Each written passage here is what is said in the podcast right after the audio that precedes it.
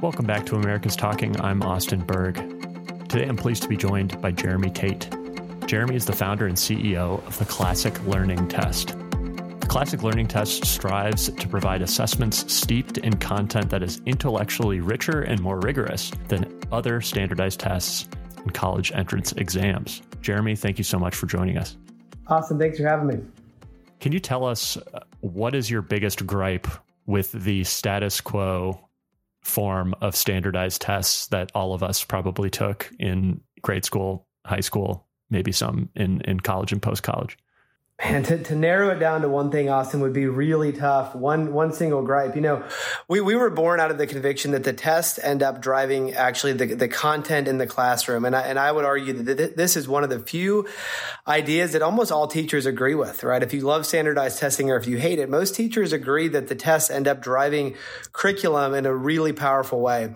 And then this is what I mean. If, if, if students on the most important test they ever take, if they're reading let's say Ben Franklin or or John Locke or uh, you know Martin Luther King Jr., then those kind of texts are going to become important in the classroom as well. And what we've seen with the SAT and the ACT, partly born out of an obsessive concern for sensitivity, political correctness, uh, they've removed any serious substance uh, from students. Uh, and so that's what we, we want to do. We want to put students in front of, uh, as a great English poet, Matthew Arnold said, the very best of what has been thought and said. Uh, so students who've taken the CLT reading Thomas Aquinas, they're reading C.S. Lewis, Catherine of Siena, uh, a lot of the grades that are, are literally censored now uh, by the, the mainstream standardized testing companies.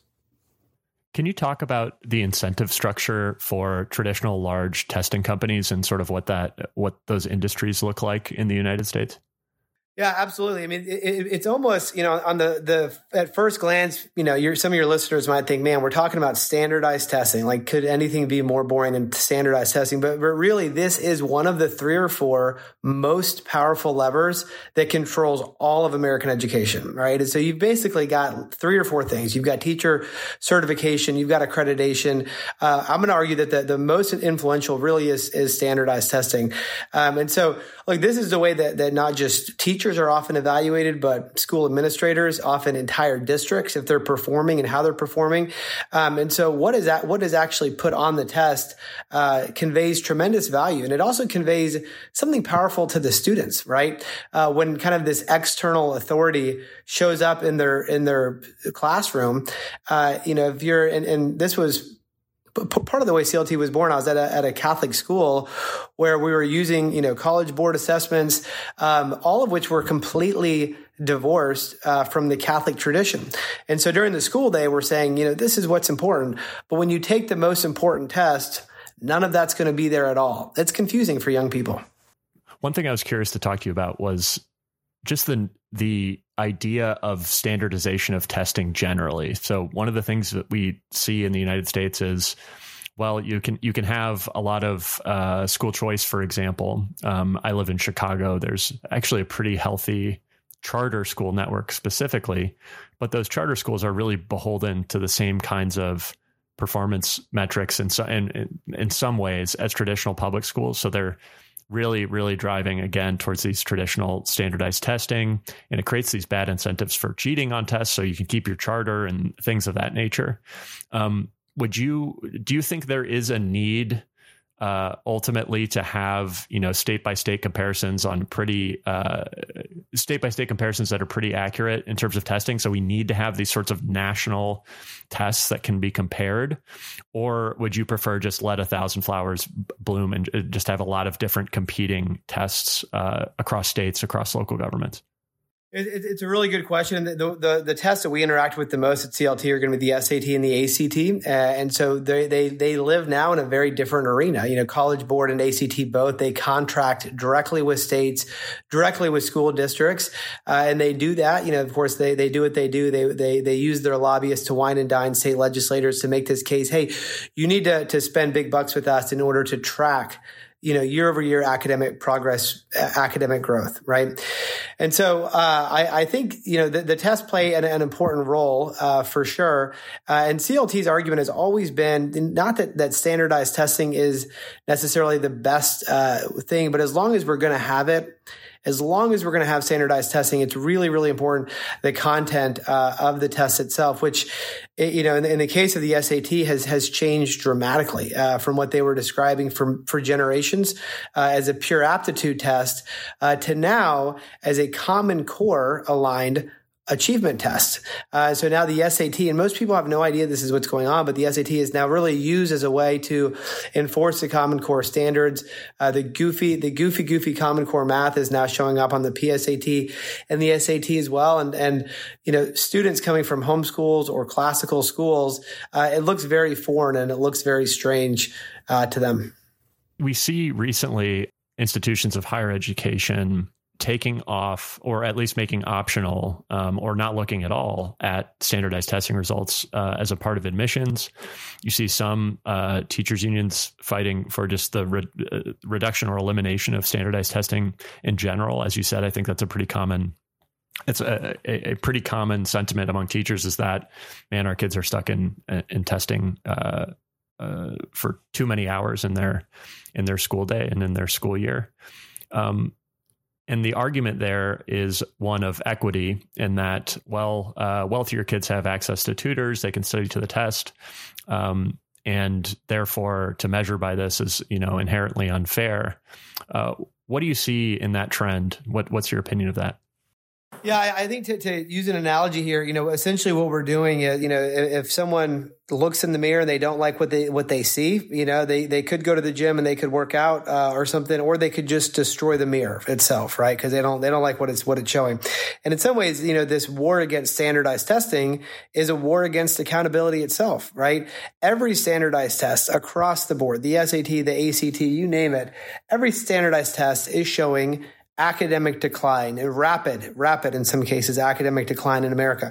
So the response is that, you know, not that the problem is that we've got a failing education devoid of substance, but the argument is that the problem is the test itself, right? The tests are racist. This was Congressman Bowman shortly after George Floyd, you know, on the floor of the U.S. Congress, uh, that standardized testing has been a pillar of systematic racism in America. Uh, I, I, think what it is is it's being used uh, as a way to to hide the fact that people don't like accountability. Uh, they don't like to um, own the fact and look in the mirror that that in, in many respects, uh, America is is rapidly declining in terms of academic. Um, almost every measurable academic metric that is out there, we're seeing decline. And I, I really believe that's where the war against testing is rooted.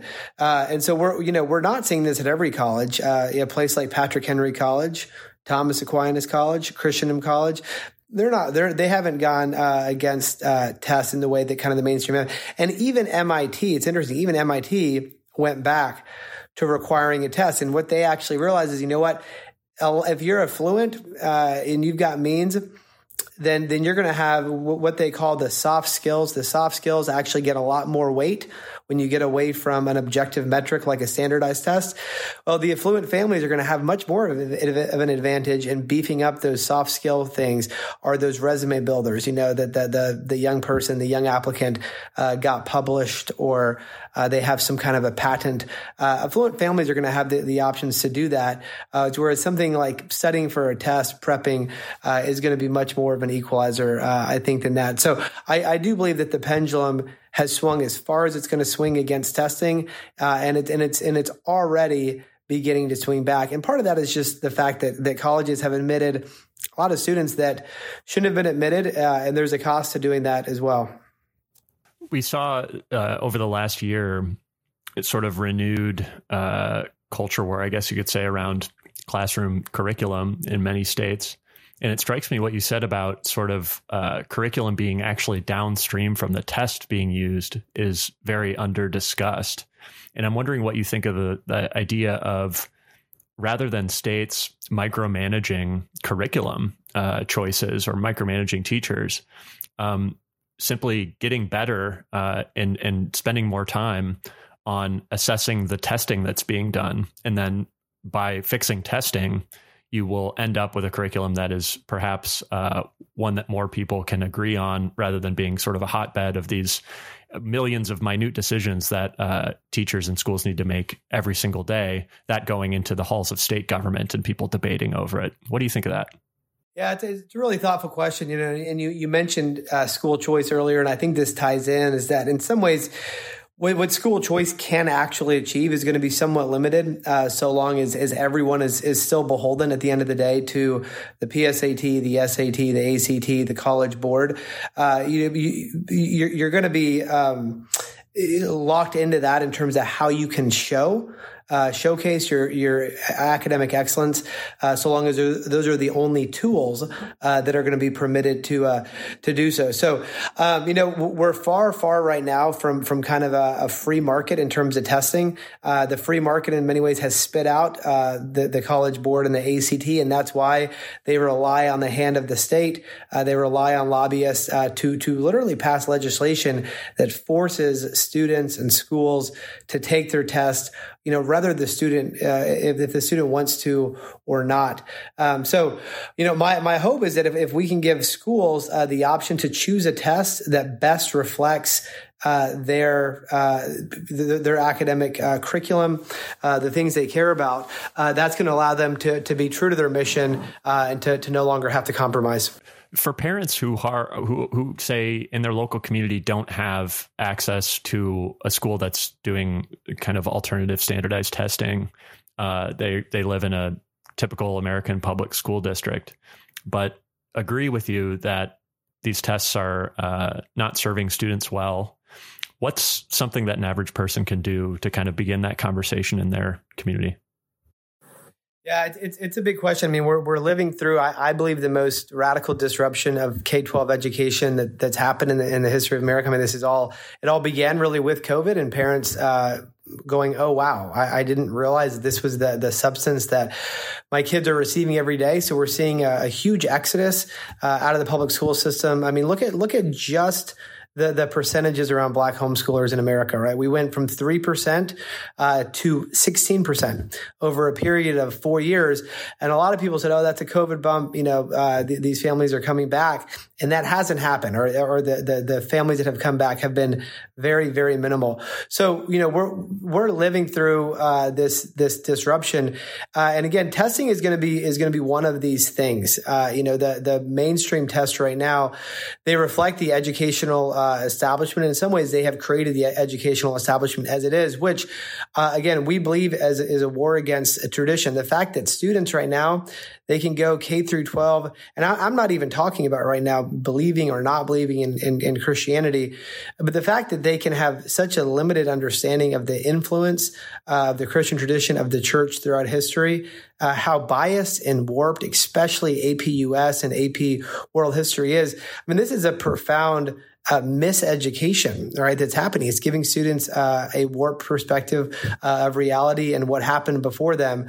Uh, and given the option, I mean, every every parent at the end of the day is going to, or most parents they're going to fight what's fight for what is best for their own own students. And I, I, think that there's every reason in the world right now to be optimistic that um, things are breaking up uh, and that educational freedom is is is coming to America. Uh, Anti school choice politicians, I think it's going to be a very hard future across the aisle. You know, we're seeing more and more Democrats as well. Uh, getting onto the school choice bandwagon and realizing, you know what, these are decisions that are best left for parents, not not for politicians. What do you see as some of the biggest legislative barriers, whether at the state or federal level, uh, to changing or really disrupting the testing industry at large? Yeah, I mean the, the, the, number one thing is is is by far I mean the the, the establishment and the funding behind the, the, the U.S. Department of Education. I mean, so th- this is a a massive hundred billion dollar a year, hundred billion dollar. I mean, we talk about the the influence of the College Board a lot at CLT, one point two billion dollar a year, you know, testing empire. The American Department of Education spends $100 billion a year. And for a, over 100 years, this was debated from the end of the Civil War uh, until it was passed in, in, 1979 and then enacted in 1980. Um, that what it would do would, would, that it would drive out local involvement, right? The, the reason America's founders don't prescribe education in the Constitution is precisely because they believe education is so important uh, that it, it can only be left to the family uh, to the churches, to the local community. Um, in every case, federal intrusion it crowds out local ownership, local involvement, uh, and th- this is is what we have seen. And so, I, I do believe that the the outcry uh, is such that we could actually see a reduction in the influence in the spending uh, that has come out uh, of the Department of Education. So, you know, there is a battle in the years ahead. Education is no longer on either side of the aisle. Uh, you know, fifth or sixth or seventh bullet point uh, it's at the very front right now of the things families are most interested in, uh, and I, I think it's going to continue to be that way until until education educational freedom is here in full force. What do you think would be the most evident day to day change in people's lives uh, 20 years from now if school choice, or perhaps just maybe schools using the classic learning test were to increase 20, 50, 100 fold? How would people experience that in their day to day life? Yeah, I always want to be careful here to not not bash. I'm a public school student, and uh, a lot of the people at CLT went to public schools as well. And I've met a, a, ton of amazing families in the public school arena. But it, but it is shocking when you meet some of these young people coming out of great, uh, you know, a great homeschool uh, or a classical Christian school or, or, some of these great Catholic schools. Um, in some ways, we have forgotten how mature uh, the, the, excellence of, of a 16, 17, 18 year old. I believe it was George W. Bush who kind of introduced this concept of, of the bigotry of low expectations. Uh, and so I, I, spent 10 years in the public school arena, uh, three of those in inner city New York. And then once I started touring, uh, especially classical Christian schools, I mean, really shock is the only word I would have for it. And so um, if we're going to be a nation uh, of, of excellence uh, that is leading in every field under the sun. Uh, I think it, it, all it all goes back to education, every every bit of it. And so I think this is uh, the the number one question in terms of America's future human flourishing is going to be uh, education. And look, the, the best argument I think for the kind of education that, that CLT exists to champion is, is literally just meeting these young people, right? Like go, go talk to a typical 17, 18 year old who's been homeschooled, right? Read, read what they're writing. Talk to them about the books that they're reading and we go, oh wow, like th- this is a, a, sometimes a night and day contrast with uh, you know typical a public public student student, uh, and so public school student. So I, I, think that's what we're gonna we're gonna see in terms of the the, the people who are rising to uh, leadership in, uh, in, in politics, uh, in government. Uh, I think I think we're gonna see uh, really really it really comes back to human flourishing itself. I believe, Austin. I just finished up a feature length documentary project on the Chicago Teachers Union, which is sort of at the vanguard of this new kind of, and they would describe it this way themselves, a militant new kind of unionism uh, in the United States, and it's it's mostly coming to the fore through large teachers unions. And I'm wondering, uh, in your line of work, how you see the influence of unions. It would not strike me that they would be natural opposition to a new type of testing as a, a lot of folks, uh, CTU included, who export kind of their ideology and tactics nationwide, are generally uh, in agreement that students are over tested, but perhaps uh, the the content would be uh, something that they wouldn't agree with uh, in the classic learning test. But how, how do you see the influence of, of, of teachers unions in, in sort of your uh, project to bring this to more schools? Again was in public schools for 10 years. And uh, we my wife and i both actually withdrew from this the teachers union. I believe we were paying paying you know 25 bucks every paycheck to be to be part of the union to be and then you withdrew and you still ended up paying i think it was 1750 because they were still uh, you know advocating for you representing you. Um, so you know what we have seen i think we've we've seen the true colors uh, it's it's out there on display uh, with with the shutdowns, and that the question of the unions, what the unions fought for, uh, was often uh, the, the, paranoid um, worries uh, of teachers and not. Uh, for what was best for America's children, and um, and we are seeing now we're, we're, we're still at, we're still just scratching the surface of seeing the full impact uh, of what the COVID uh, shutdown meant uh, in terms of so many students falling behind. And, and this really fell on uh, the, the poorest uh, students uh, more than anybody else. I, I really do believe uh, we're, we're, we're seeing a, a, breakup, and it's hard to imagine what kind of form that can take. But we're, we're, we're seeing this exodus, and we're seeing uh, people identifying uh, the unions as, as one of the main problems here. Jeremy Tate, he's the founder and CEO of the Classic Learning Test. Jeremy, thank you so much for joining us. Thanks for talking. Awesome. Thanks so much for having me on.